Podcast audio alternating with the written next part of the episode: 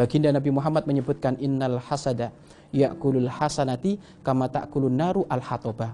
Kedengkian itu akan melahap habis kebaikan seperti hanya kayu bakar dilahap habis oleh api. Artinya apa?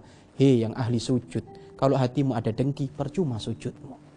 Hei yang ahli bangun malam, percuma bangun malammu kalau hatimu kotor ada dengki. Hei yang hafal Al-Quran, otakmu ada Al-Qurannya, 30 juz kamu hafal, tapi kalau hatimu dengki, kotor, tidak tidak pernah senang, tidak pernah terima. Kalau Allah membagi-bagi rizki kepada hamba yang lain, maka percuma Al-Quranmu. Al-Quranmu akan mengutuk kamu. Kenapa? Ternyata Al-Quranmu hanya di otak, tidak sampai masuk ke hati. Buktinya hatimu ada dendam, buktinya hatimu ada deng, dengki, hati-hati.